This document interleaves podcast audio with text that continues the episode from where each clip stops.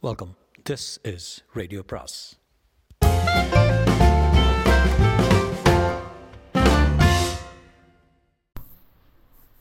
பொன்னியின் செல்வன் அத்தியாயம் அறுபத்தி எட்டு. ஒரு நாள் இளவரசர். சேந்தன் அமுதனின் கட்டிலுக்கு அடியில் இருந்து வந்த முனகல் சத்தத்தை கேட்டதும் ஆழ்வார்க்கடியான் ஆஹா அப்படியா காரியம்? சிவபக்த சிவா சிகாமணிகளே பழைய பரமசிவனைப் போல் மோசம் செய்ய ஆரம்பித்து விட்டீர்களா? என்று சொல்லிக்கொண்டே மேலே போகத் தொடங்கினான். பூங்கோழி தன் இடையில் சிறுகியிருந்த கத்தியை சட்டென்று எடுத்து காட்டி வைஷ்ணவனே சிவபெருமானை பழித்த பாதகனாகிய நீ இந்த உலகில் இனி ஒரு கணமும் இருக்கலாகாது. மேலே ஒரு அடி எடுத்து வைத்தாயானால் உடனே வைகுண்டம் போய் சேருவாய் என்றான். தாயே மகாசக்தி உன்னுடைய வார்த்தைக்கு மறுவார்த்தை உண்டா? வைகுண்ட பதவி கிடைப்பது எளிதென்று. உன் கையால் என்னை அங்கே அனுப்பிவிட்டாயானால் அதை காட்டிலும் பெரிய பாக்கியம் எனக்கு வேறு என்ன இருக்கக்கூடும்? என்றான் ஆழ்வார்க்கடியான் இச்சமயத்தில் சேந்தன் அமுதன் கட்டிலிருந்து எழுந்து வந்து புகழி வேண்டாம். கத்தியை இடுப்பில் செருகிக்கொள்.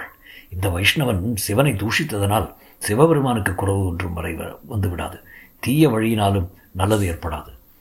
பொய்மையினாலும் மோசத்தினாலும் நன்மை எதுவும் கிட்டாது. இந்த வைஷ்ணவனிடம் உண்மையை சொல்லி உதவி கேட்போம். இவனும் வந்தியத்தேவனுக்கு சிநேகிதன் தானே? என்றான். அப்படி வாருங்கள் வாழ்க்கை. கபட நாடக சூத்திரதாரியான கிருஷ்ண பரமாத்மாவின் அடியார்க்கு அடியேனை கேவலம் சிவபக்தர்களால் ஏமாற்ற முடியுமா? கருணாமூர்த்தியான ஸ்ரீமன் நாராயணனை சரணாகதி என்று அடைந்தால் அவர் அவசியம் காப்பாற்றி அருள்வார். ஆதி மூலமே என்று கதறிய கஜேந்திரனை முதலை வாயிலிருந்து காப்பாற்றிய பெருமான் அல்லவோ எங்கள் திருமால்? ஆமாம் ஆமாம். உங்கள் திருமால் வைகுண்டத்தில் இருந்து வந்து சேருவதற்குள் உங்கள் சிநேகிதர் இந்த மண்ணுலகிலிருந்தே போய்விடுவார் என்று பூங்கொழி சொல்லிவிட்டு கட்டிலை நோக்கி விரைந்து சென்றான் மற்றவர்களும் அவளை பின்பற்றி சென்றார்கள்.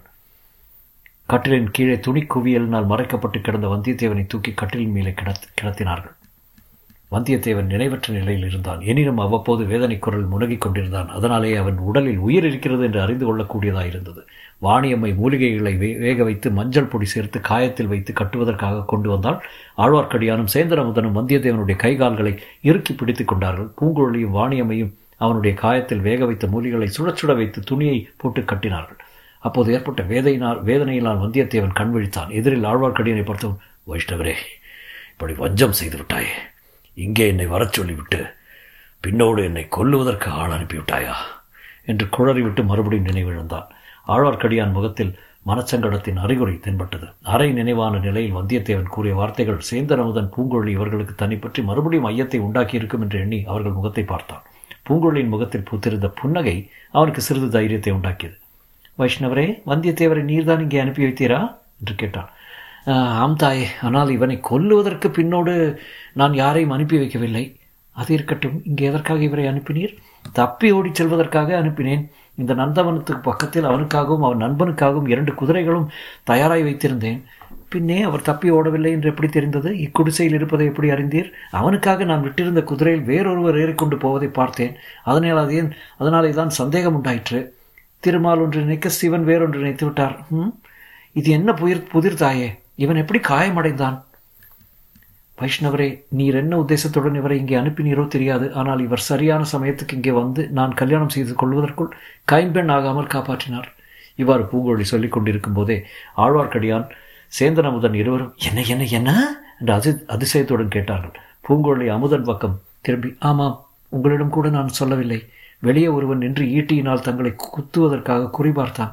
அப்போது இவர் வந்து குறுக்கிட்டு ஈட்டியை தான் ஏற்றுக்கொண்டு தங்களை காப்பாற்றினார் என்றான்.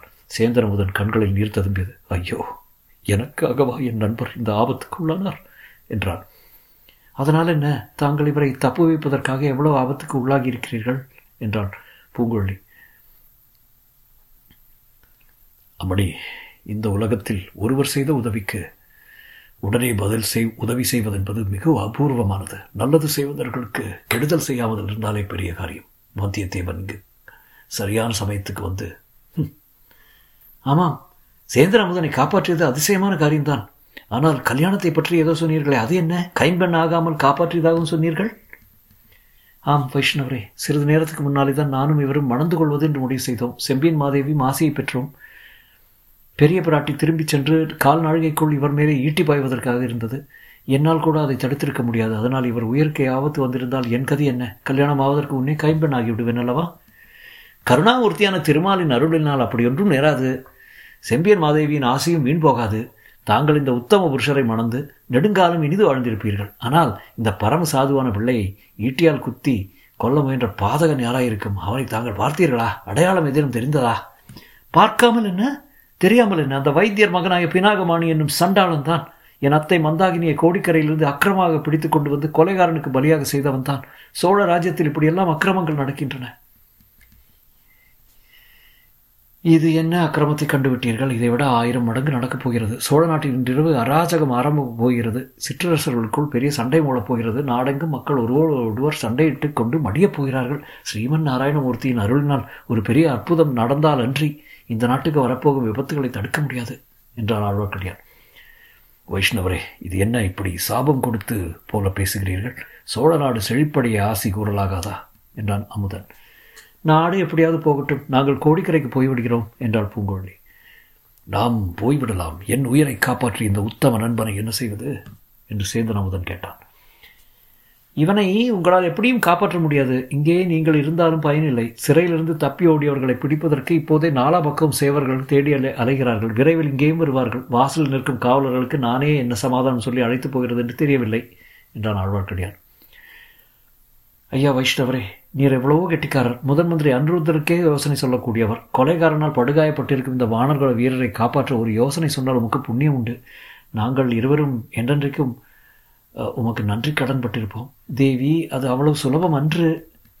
ஐயா நிமிஷத்துக்கு நிமிஷம் எனக்கு மரியாதை அருகி அரு அதிகரித்து கொண்டு வருகிறது. நேற்று வரை என்னை ஓடக்காரி என்று அழைத்தீர். சற்று முன்னால் அம்மணி என்றீர். இப்போது தேவி என்று அழைக்கிறீர். சற்று போனால் இளவரசி என்றே அழைத்து விடுவீர் போல் இருக்கிறது. ஆம் இளவரசி இதோ நினைவிற்று கிடக்கும் இந்த வீர வாலிபனை காப்பாற்ற வேண்டுமானால் அதற்கு ஒரே ஒரு வழிதான் இருக்கிறது. தங்களை மணந்து கொள்ளப் போகும் இந்த பாக்கியசாலி ஒரு நாளைக்கு இளவரசராக வேண்டும். அவர் இளவரசர் என்றால் தாங்களும் இளவரசி தானே வைஷ்ணவரே வைஷ்ணவரே இது என்ன பரிகாசம்? நானாவது ஒரு நாள் இளவரசனாக இருப்பதாவது இதற்காக என்று கேட்டான் அமுதன். என் ஒருவனுக்கு மட்டும் தெரிந்த ரகசியத்தை இப்போது உங்கள் இருவருக்கும் சொல்லப் போகிறேன் கேளுங்கள். இல்லை முதலில் இதை பாருங்கள் என்று கூறிவிட்டு ஆழ்வார்க்கடியான் தன்னுடன் கொண்டு வந்திருந்த மூட்டையை அவிழ்த்து அவர்களுக்கு காட்டினான். மதுராந்தகர் அணிந்திருந்த கிரீடமும் முத்து மாலைகளும் வாகு வலயங்களும் ஜாஜ்வல்யமாய் ஜொலித்தன. ஆஹா இவை இளவரசர் மதுராந்தகர் தரித்திருந்தவை அல்லவா? சற்று முன்பு இங்கே நாங்கள் பார்த்தோமே என்றான் அமுதன். இவை எங்கிருந்து கிடைத்தன? என்றார் பூங்குழலி. இந்த நந்தவனத்தின் வேலியோரத்தில் இருந்து கிடைத்தன. இன்னும் நான் சொல்ல வந்த ரகசியத்தையும் கேளுங்கள். வடவாற்றங்கரையோடு நான் வந்து கொண்டிருந்த போது இரண்டு குதிரைகளின் மீது இரண்டு பேர் விரைவாக போய்க் கொண்டிருந்ததை கண்டேன். அவை நான் அவை நான் வந்தியத்தேவனுக்காகவும் இவனுடன் சிறையிலிருந்து தப்பிய பைத்தியக்காரனுக்காகவும் இங்கே விட்டு போன குதிரைகள். அந்த பைத்தியக்காரனை தங்களுக்கு கூட தெரியுமே? ஆமாம் தெரியும். பாண்டிய வம்சத்து மணிமாவிடத்தையும் ரத்னஹாரத்தையும் பற்றி யாரை பார்த்தாலும் உளறிக்கொண்டிருந்தவன் அவனேதான். வடவாற்றங்கரையோடு அதிவேகமாக சென்ற குதிரைகளில் ஒன்றின் மீது அந்த பைத்தியக்காரன் இருந்தான். இன்னொரு குதிரை மேலிருந்தவர் இளவரசர் மதுராந்தகர் போல தோன்றியது. இங்கு வந்த பிறகு அது நிச்சயமாயிற்று. இது என்ன விந்தை? மதுராந்தகர் எதற்காக தமது ஆபரணங்களை கழற்றி எறிந்துவிட்டு ஓட வேண்டும்? அதுதான் எனக்கும் தெரியவில்லை. முதன் மந்திரியிடம் சொல்லி ஓடியவர்களை தொடர்வதற்கு ஆள்கள் அனுப்பப் போகிறேன். ஆனால் அதற்குள்ளே இங்கு பெரிய விபரீதங்கள் நடந்துவிடும் என்று அஞ்சுகிறேன். என்ன விபரீதம் நடந்துவிடும்? பழுவேட்டரையர்களும் அவர்களுடைய கட்சியை சேர்ந்த சிற்றரசர்களும் இதோ தஞ்சை கோட்டை வாசலை அணுகி கொண்டிருக்கிறார்கள். கொடும்பாளூர் வேளாரும் முதன் மந்திரியும் மலையமானும் அவர்களை வரவேற்க கோட்டை வாசல் காத்துக் கொண்டிருக்கிறார்கள். ராஜ்ய உரிமை பற்றி சமாதானமாக முடிவு செய்ய வேண்டும் என்பது சக்கரவர்த்தியின் விருப்பம். கட்டளை. ஆனால் பழுவேட்டரையர்கள் சமாதான பேச்சு தொடங்குவதற்கு முன்பு மதுராந்தகர் எங்கே என்று கேட்பார்கள். அவரை காணோம் என்றதும் கொடும்பாளூர் வேளார் மீது பாய்வார்கள். சேனாதிபதி தான் பொன்னியின் செல்வருக்கு பட்டத்தை நிச்சயம் செய்து கொள்வதற்காக மதுராந்தகரை கொன்று விட்டார் என்பார்கள். பெரிய வேளார் அதற்கு மறுப்பு சொன்னாலும் அவரால் நிரூபிக்க முடியாது. உடனே பயங்கரமான உள்நாட்டு யுத்தம் ஏற்படும். சோழ நாடு விரைவில் சீர்குலையும். அதற்குள்ளே நாம் இங்கிருந்து புறப்பட்டு போய்விடுவோம். தேவி அது முடியாத காரியம்.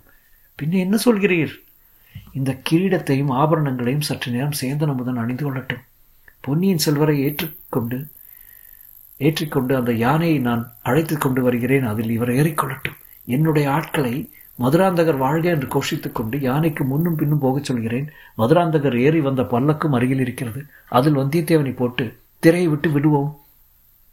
தேவி தாங்கள் பல்லக்கின் பக்கமாக நடந்து வாருங்கள். மற்றதையெல்லாம் என்னிடம் விட்டுவிடுங்கள் என்றான் ஆழ்வார்க்கடியான். இது என்ன பைத்தியக்கார யோசனை என்றான் சேந்தன் அமுதன். இவர் கிரீடித்த வைத்துக் கொண்டால் அடையாளம் தெரியாமல் போய்விடுமா? என்றார் பூங்கோழி ராத்திரி வேளையில் யானை மேல் உட்கார்ந்திருப்பவரை யார் அடையாளம் கண்டுபிடிக்க முடியும்? சந்தேகம் ஏற்பட்டால் அல்லவோ கூர்ந்து பார்க்கப் போகிறார்கள்? உங்களுடனே நானும் வரப்போகிறேன். உங்கள் எல்லாரையும் கோட்டைக்குள் முதன் மந்திரியின் வீட்டில் பத்திரமாக கொண்டு போய் சேர்ப்பது என் பொறுப்பு. இந்த வானர் குலத்து வீரனை காப்பாற்றுவதற்கு வேறு வழி ஒன்றுமில்லை. இன்னும் சிறிது நேரம் விவாதம் செய்த பிறகு சேந்தன் அமுதனும் பூங்கோழியும் ஆழ்வார்க்கனுடைய அடியானுடைய யோசனைக்கு இணங்கினார்கள். தொடரும்.